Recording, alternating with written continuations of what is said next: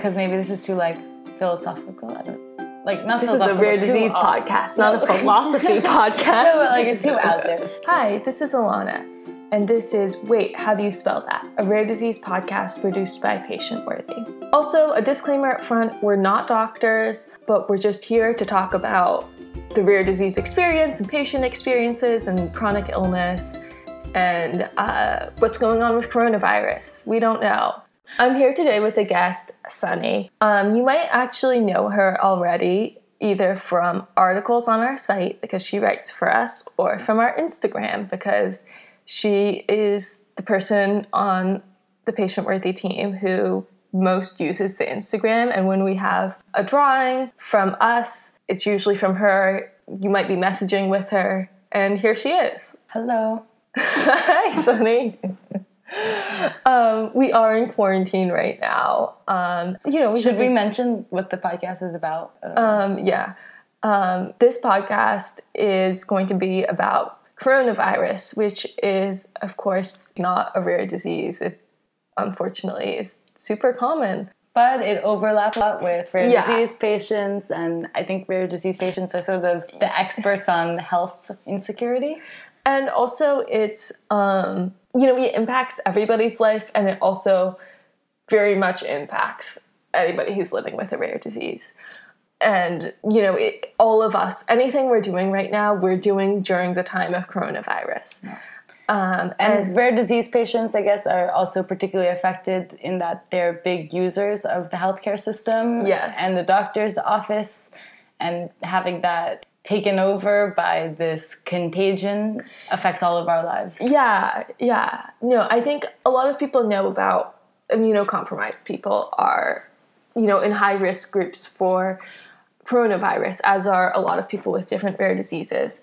Um, but i think it's sort of it gets sometimes limited to immunocompromised when it's like like if you have any type of lung condition you are also impacted by coronavirus. There's a million types of conditions that make you vulnerable besides just the classic immunocompromised conditions. Um, and it's also like i was recently reading an article um, by a person with vision impairment um, which i'll try to link in the link description of this podcast. But it was talking about how as like a person with vision impairment that you rely a lot on like touching different surfaces or asking other people for help or directions which are things that are a lot harder now when you're not supposed to talk to people and you're not supposed to touch anything and um, it's just like it's sort of whatever you had it's amplified like Yeah. there's just this exponent on it that There's an intersectionality of health issues and coronavirus, and when you have both, suddenly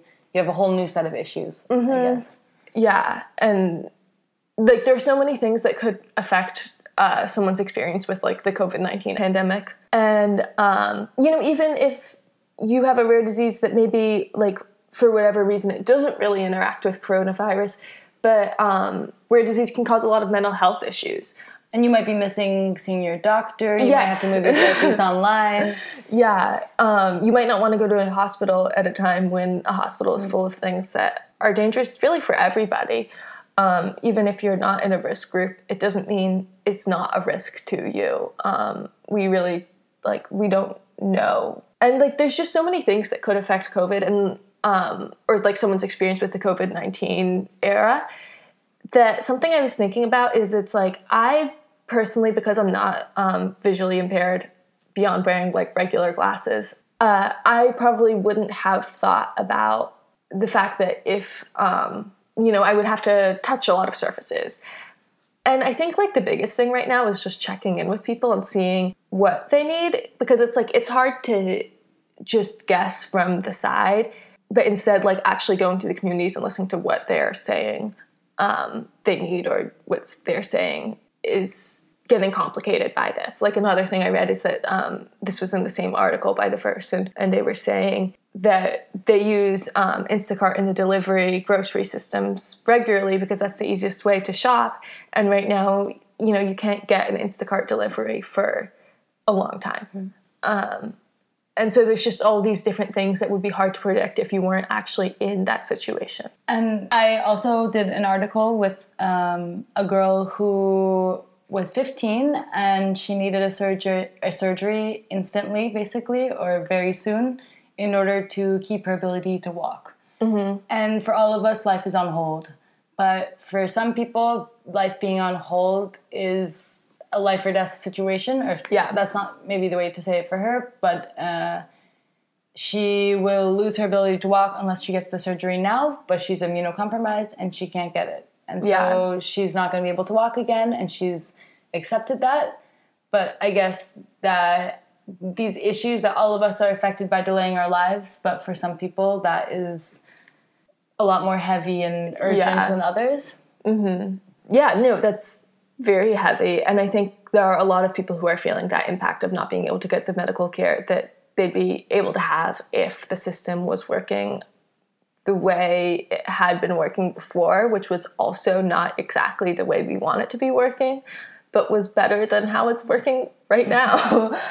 um, and I know another thing, um, you know, we've talked about this on our Instagram, but people who have always needed to work remote and weren't offered the accommodation to do that. And now you're seeing everyone else do it. And like realizing that, like seeing the world pause for lots of people when it didn't pause for you when you were going through a major life change. And also there's there's a little bit of like with coronavirus I feel like it's almost like this micro version of people understanding what it's like to stay home and why it's not fun and like what it's like to have to be constantly worried about your health. And like this way of just sort of like it's almost just like sample it for sample it for a couple months um, there's a lot of overlap, I think, between this experience and what some rare disease patients described but was never understood. And it seemed, well, I you kind of yeah. just said this, but it seems like everybody is just getting it, but in a way where it'll be over.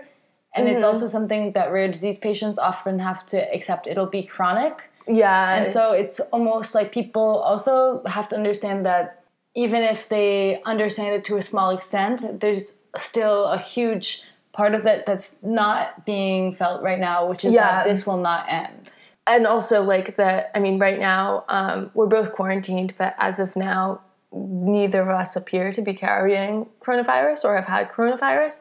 So there's also, it's like, yeah, you're at home and you're bored and your life is on hold, but you're not in pain. Um, you're not slowly watching yourself lose abilities that you used to have. And of course, when we're talking about this, we're talking about the rare disease community broadly, experiences that exist within the rare disease community. But obviously, there are many, many, many rare diseases, and each of them manifests differently. And um, so, like, there's so many different situations. So, this is some, these are things that apply within the rare disease community, but not to all different states. But yeah, um, one of the reasons we have Sunny on this podcast is that she's actually written an article, and she's she's written a few different things. Um, she's written articles, she's made memes, um, and she definitely has focused on writing about how to adjust to living in the time of coronavirus, living in quarantine, caring for yourself, making sure you're staying mentally healthy and physically healthy, and the brain is part of the body, so technically those are the same thing. Yeah. Um, yeah, so I wrote this article not as an expert myself, and I guess that also helped me reconcile how to change my habits because I too am adjusting to setting myself a new routine. And I guess I wrote some of the tips. I already, how do I say this? I've already been working remotely and stuff. Yeah, so something we, we, yeah we already work remote. Yeah. Um, the patient worthy team members do. So I guess switching to most people are adjusting to working remotely, but we have already had to set ourselves a but schedule. It's hard. It's hard um, because you don't interact with people all the time, and you don't have some rhythm or people who keep you on it. Feeling like you're in real life. yeah, like you can really take that break whenever you want so it's a lot of self discipline to setting yourself a routine. Um, I guess that's one thing I've focused on. Mm, no, good. um, I think also, especially, um, we've always worked remote, and we are really lucky and thankful that our job translates into a remote position and that we are still working. But um, you know, a lot of people work in jobs where you're just you're you don't have your regular job too. Yeah. You don't have Yeah. uh, the same structure. You don't have an assignment to turn in by the end of the day. Um, you know, if you're a server, if you you know have a million different jobs of businesses that are closed right now. And I guess this applies though to anybody, not just people who are able to work from home, which, yeah, is a privilege. But no matter who you are, when you're housebound, it can start to feel really endless and purposeless if you don't start to set yourself a routine because it's just good to keep like a person keep a keep a purpose i guess um, and so some things i've started doing since i've adapted to this is for example waking up super early um, You have been waking up yeah. super early. I'm That is so jealous. I wake up at eight, but like I just like stay in bed and do Duolingo. Um, me waking up early is not necessarily a choice. I have a puppy sharing a bed with me. Um, so 7 a.m. we're both up, but I have focused on when I do get up, I won't open social media. That's You're so trick. good. But yeah, because on and it really does set the tone for the whole day. I know that might be a stereotype, but when I don't open it in the morning, it's not really that interesting. It's just what do I do? Social media. It's just Yeah, there. it is very uninteresting. I I like to do a slow wake up, like a like sort of like a gradient wake up. And so I like to go on my phone, but I've been on Duolingo because it's like a social media alternative. Like it's still my phone, but instead I'm learning Spanish. Yes. I was doing that with chess for a bit, but uh, chess on your phone is actually still just a game, and Yeah, I mean Duolingo just feels like a game, but then you're like, you're learning something. yeah, That's a good See? way, yeah. Um, and so I guess that helped make things feel a bit more structured. And one thing I also set into, I started doing was I got an app. Uh, I think it's called Coach.me, mm-hmm. and I keep track of how many times a week I do Spanish and how many times a week I run and meditate. And it's these things that it's nice to build upon. It doesn't feel like I'm aimlessly doing them. It's like, okay, now I've seen I did it four times this week, and just a check mark helps for some reason. Yeah, I would love that, but I don't have any room on my phone. And so I'm like, maybe my next good activity will be like getting rid of half of my 15,000 pictures. Yeah. Um, no, I I feel like I would love that validation of being able to see it. A lot of the different stuff I use does keep track of minutes that I do something. Um, It's, I think just keeping track, it's like keeping track of the day of the week, remembering like to message people and keeping a schedule is a way to make this not feel like this weird, chaotic. Well, I think at core it's like validation. Yeah. And I think that um, you know whether you have an app or whether you like may have 15,000 photos on your phone instead of any apps like you can still offer you can still offer yourself validation of being like yes i'm doing something good and caring for myself is something good and is something um, I'm like I hesitate to use the word productive, but um, bec- because I more have problems with the idea that you have to be producing something all the time. Um, so just that you're doing something good when you are caring Yeah. for yourself. Because I've seen this a bit on social media where there's this post like, if you don't come out of this with a side hustle and doing your new hobby, you're like, you didn't have, not have enough time or you wasted your time. That's such And that's so- shame based. yeah, and I feel like that is not the point of what I'm saying. It's not that like you need to learn Spanish while you're here. Yeah. It's actually that it makes you feel good. Yeah, I'm not learning Spanish to become a good person. Like you know, like It just feels to good be to be worthy. learning yeah, it's like I'm learning Yeah. Spanish because I because like you know you are a person that's deserving of feeling good and learning Spanish is something that helps me maintain a sense of like in a time when every day feels the same. It's having a changing vocabulary list helps. And it helped me even like I am not somebody who does purposeful exercise um, on a day to I day love basis. purposeful exercise. yeah, like I used to, I walked around a lot where I lived before, but I wasn't scheduling it into my day. And these days, I have started running. And there's so much cool stuff online. I tried to go to a webinar this morning of um, hypermobility uh, yoga, but in the end, I do not have a puppy sharing a bed with me, and I didn't wake up early enough. Um, but it, it's like these things feel good because you have endorphins and Yeah. you're moving, but also just okay. I guess this time is not I, I guess I don't see it as a time wasted, but a time to change and Mm-hmm. a different use of it. Yeah, but like even if you're not doing all like the things that you feel like you should be doing, it's still a time where it's like it feels like with coronavirus, the main thing you are doing is passing through it. Like that's you are like you're a passenger in a car and like you kind of just have to get to the other place.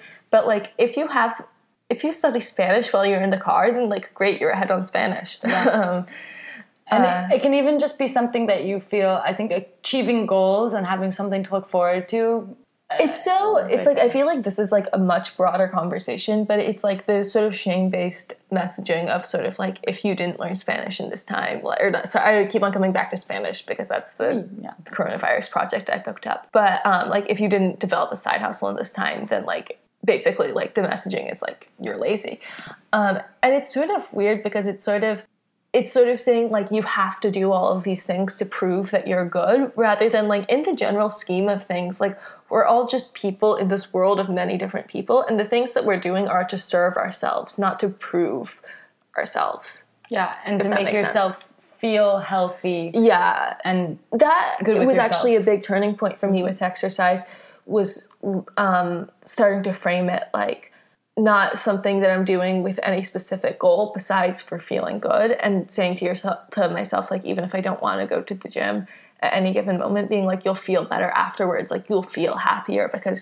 like there are studies on this and they say that your mood goes up so you're doing this to feel good um, And as someone who's resistant to exercise, I will say that exercise has actually helped me in these last few exercise has days. helped me Yeah, so I am coming from the other side of three days of running that I can say. the after like high of running feels really really nice. I recommend trying if Yeah. you haven't thought about it because it's Yeah. hard when you're not leaving the house. Like you don't get the little walks in. if you're if you're able to run if you're not able to run then like Dance in your bathroom. Yeah, I also dance to Hips Don't Lie. things. I I could hear you dancing to Hips Don't Lie. I listen to every time we touch, hips don't lie, some Akon, and it was just like really fun and like I like going sometimes Moving your body. yeah, moving your Um, body. Like whatever that means for you. Um, I guess one place that one side of health is eating, and right now you might not have access to what you usually eat, or maybe your supplies are dwindling. Which could be like varying levels of stressful. Like Yeah. I'm right now I'm thinking about people with rare diseases who have specific dietary needs. And Yeah. I don't know like I guess depending on where you live and what your diet is and what your insurance is, what um, COVID nineteen means Yeah. in that context. And hopefully everyone still has access to stores or to online Instacart or whatnot. But no matter what, maybe you won't get fresh vegetables for a bit and you've kind of gotten down to rice and beans and lentils and things that maybe you wouldn't necessarily cook with. But I guess I wrote, and I think it's true. It's a chance to be creative. Um, and I wrote in some in my article about it. There are some apps like CookBright and SuperCook um, that let you enter the ingredients you have, and they come up with recipes that use Oh, that's those fun. together. Yeah, that like okay, they know what's in your cupboard, and then they can figure out something if you're not as used to cooking. Um, and there's different ways, I guess, to figure out what goes together because in the end of the day, we often stick to a routine of eating as well because like it's just easier. But actually, when you have more time, it can be fun to realize like, oh, you've had frozen peas and you've had wasabi sauce for a while, and these things can go together. And it is an opportunity. I mean, it's not necessarily when you want it, but sometimes when things are taken away, they inspire some new creativity that Yeah. you never forced into. Um, we grew up um, without a TV. Um, our mom just didn't like the existence of TV. And I actually, I was recently going through old diaries, and it was like there was this page where I was trying to teach myself French from these like old cassettes from the 70s, and I was like trying to do it entirely phonetically. It was ridiculous. But um, you know, it's almost like I feel like now that I'm an adult, I'm like pretty grateful that like we were given all this time instead to develop other interests. Um, not that TV isn't also an interest, um, but you know, we were able. Like there's a lot of skills that I think I have now that maybe I wouldn't have developed if I didn't have that time. And right now it's like the entire world just got its TV taken away. um, It's like time is a luxury in a sense. So is and I mean, time is a huge luxury. yeah, and like boredom, I think is a huge fuel for creativity. It's like if you always are told what to do, then you do that, or you know what you're gonna do. There's nothing creative about it. There's rhythm and there's routine. Uh-huh. And when your routine is taken away, now you need to recalibrate, reset. Yeah. and that's a moment to reevaluate and put in think about okay i'm super bored i've done the same thing every night okay then tonight i watch stand-up comedy or tonight i Mm-hmm. You learn love to stand-up comedy. i love stand-up comedy so there's just this moment of space to give uh, time space.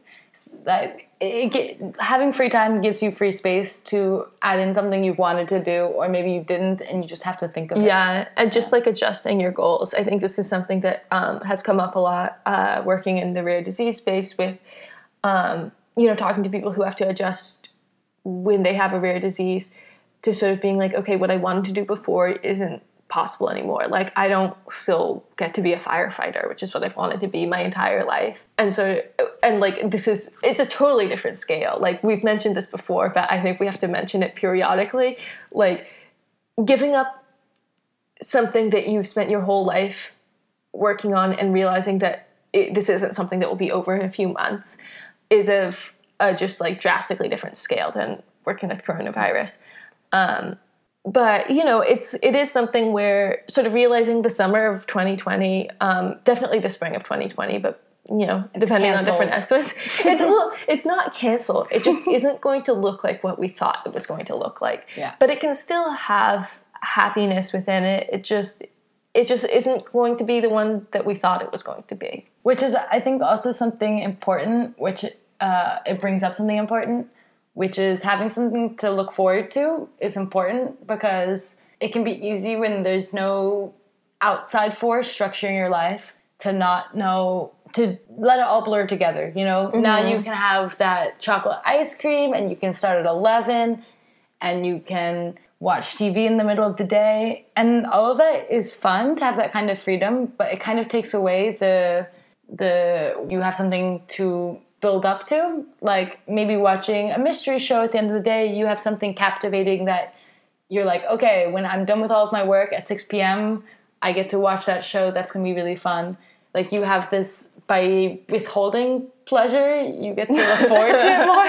I don't know. By by boxing out when you get pleasure and giving yourself rewards, it doesn't it's not as chaotic. It becomes some a way to pace yourself and have something have something to be more special. Yeah. You know, when I saw, like, I'm looking at the outline, but when I saw have something to look forward to, I interpreted it kind of differently, which wasn't sort of like me withholding pleasure from myself, but sort of being like having pleasure withheld from me. um, and um, for me, I'm like, okay, eventually this will be over. And like, I know what I'm really looking forward to this fall, um, which is dangerous because who knows what course the virus will take. Like, you know, But it's just better for sorry now. um, but like even just um, i see on the list sort of like planning a weekly book club or facetime sort of things that are external where it's like you can still make plans even if they're not um, in-person plans Should we, should we do don't look at too much social media? oh don't look at too much social media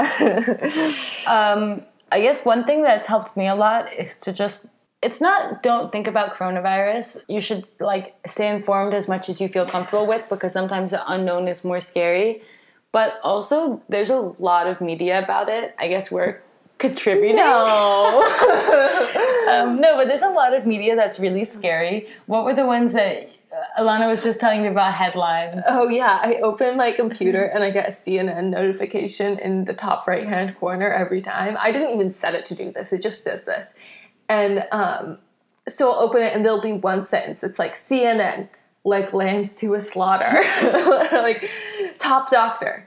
It's going to be bad. I like it, for some reason the first week I couldn't help but find all of this comical. I think because of how bad it was, I couldn't help It- but it- laugh. it's funny. It is a little funny. The the it's I mean it's not funny. Like the lambs Yeah. to slaughter is referring to like real human suffering, but there is this sense like when I'm looking at like the headline, top doctor says it's going to be bad. That this is like a skit written by a fifth grader, like Yeah. that we're living in.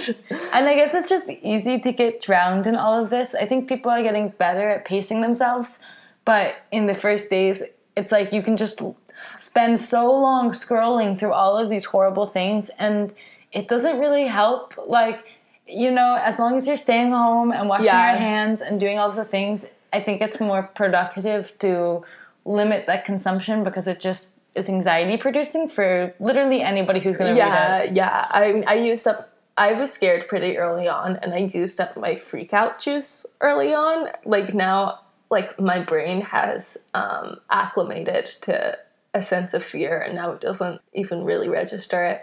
But um, Yeah, I think uh, at some point I was really counting down the days a bit. Not too much, but it was like, oh my god, it's this many weeks. I don't even want to say it because it's Yeah. too many. yeah, And it was much better when I just take it back day by day, and I'm like, you know what? It's taking it day by day is Today. something that Yeah. I and today's yeah. good. Today's not a bad day. Yeah.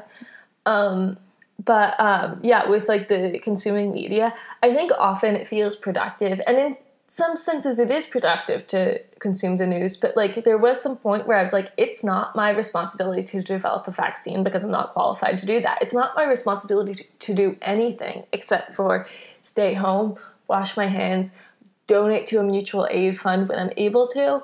Um, you know, be responsible in public. But um, you know, beyond that, like my responsibility is to care for myself and the people around me, and I'm like not qualified or skilled to take any real action with the news beyond news. It's like, no, now we do think you should wear face masks. And there's a lot of maybe this leads to something else. So if you want to continue on this a little bit to the gratitude, but like I guess that also leads to the idea of finding the positive side of it because I find sometimes when I try and say anything positive about this, I immediately get told, yeah, but this is really horrible. And I understand that. But I guess as writers about rare diseases, uh, we're already in the media about pretty dire health situations sometimes that can be really hard to deal with and to write about and to listen to because some of these situations are really hard. And the only thing you can do is have a positive attitude sometimes. I don't know if I'm saying that Well, right. I don't think. I, Not- I think. yeah, maybe know, not the only like- thing, but I think you can call thing. a sad thing sad. You know what Yeah. I mean? Like you can let it be what it is. But um, it's useful to i guess it's not necessarily to ignore the negative but to make sure that you also have that balance of positivity or gratitude or recognizing your privileges right now or recognizing what you do have because a lot of what the media is producing is really negative and mm-hmm.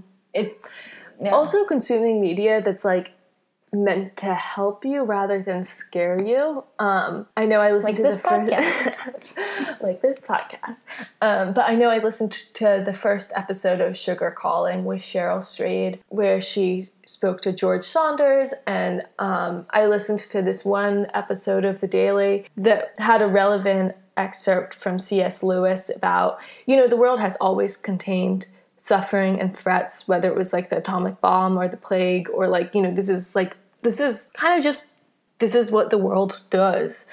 And um, kind of, there was something common. I'm not, I'm not able to repeat it because I can't really remember it, but I would recommend listening to it um, because I found some solace in it and sort of consuming material that is meant to make you feel that way rather than make you feel uh, scared and helpless and like you have to keep consuming it even though it won't help leverage your actions in any way. The only thing it will do is make you feel more scared. And maybe you'll edit this out. I'll just preface that but because maybe this is too like philosophical. I don't know like too off like not this is a rare disease off. podcast not a philosophy podcast no, but like it's too out there. But I guess like also suff- not necessarily interpreting suffering as bad because at, it obviously. I mean, that's just what the word invokes. But life, you can't only pursue happiness because if you're always happy, it's numb. And having this balance gives you perspective on the other side. that kind of makes me think that like because i'm like i think that actually it's relevant to this and it's relevant to um, the rare disease experience at large which makes me kind of think that we should do a part two about that. Yeah, I thought about that quite a bit. Uh, you might edit this out, but talking to a friend who was saying, "What are this part? You probably definitely will, but like, what are our morals? What are we all aiming for? A collective morals?" And some people will say happiness, but it doesn't really make sense because happiness is just one half of the coin. When because happiness has to come with sadness, so you can't understand Fullness, either. Yeah. Yeah, it's like the two are balance, I guess, to Mm-hmm. give each other meaning. Yeah. Or just like depth of like the human experience. Um, And Like, you can't feel be alive. happiness. I guess you can't feel like either one without having the perspective of the other I side. have things to say on it, but I'm too scared of like getting off, yeah, off, track. Yeah. All right. I think something that I want to add um, two different things.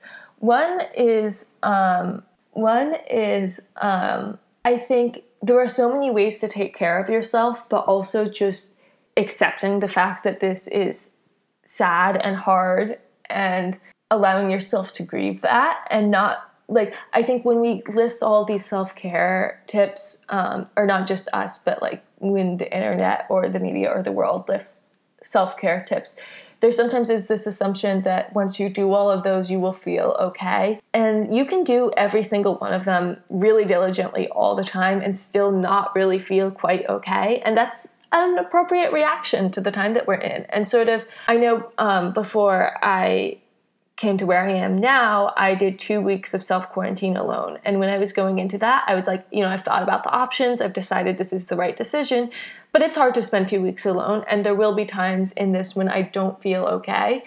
And then when I was spending that time by myself, sometimes I didn't feel okay. And there was something calming about the recognition of saying, like, oh, yeah, like, I knew day one that I would feel this way sometimes, and now I'm just passing through it. It's still the best decision for me, like to self quarantine first before I stay with anybody else. And it's a way of accepting the situation Mm-hmm. because I think if you just reject those feelings, there's a sort of denial about what's yeah, happening. or that like you failed at your self care. Like you know, it's just it's just hard. And the other thing that I want to say is cutting yourself a little bit of slack. Um, when I'm saying this, I'm not saying this as like permission for everyone to like go hang out in public, but um, I know I felt this, and people around me have felt this, where you go to the store and maybe you didn't quite need to go to the store, and then you beat yourself up over being like, now I could have coronavirus and I could spread it to everyone, and like this is my fault for like having done this or like having like seen my friend and like we were kind of far apart, but at some points maybe we were four feet and not six feet, and now I've endangered everyone. And um, I know I've kind of gone down that um, path, and I've definitely seen other people do it too, and sort of realizing like it's not that terrible that you were trying to grasp for some sense of normalcy in it. Um, and we're trying not to, but if you are trying to do something that's like very basically normal and like in this really weird time and you've messed up with it a little bit, um, just to like have a little grace with yourself and a little bit of compassion for the hard thing that you and everybody right now is going through. yeah. Um, and I think two more things I want to say before we wrap this up is one, just want to say a thank you to everyone who's working in person right now. Um, you know, if you work at a hospital, if you work uh, delivering mail or at a grocery store, anything you're doing um, where you are participating in something that is essential for a lot of people but is scary for you. Um, we just want to say thanks and that we're really grateful. Um, And if you don't have the opportunity to do that, and maybe you lost your job, we feel you, Mm-hmm. and we're thinking of you, and or if you lost a lot of different things, if you're scared for Yeah. your family, if you're scared for your health, um, a child's health, a parent's health. Yeah, Um, because a lot of this stress is not necessarily even about your situation, but about everybody else. Mm-hmm. So it's a really interesting paradox of it's pulling us apart and bringing us together. Yeah.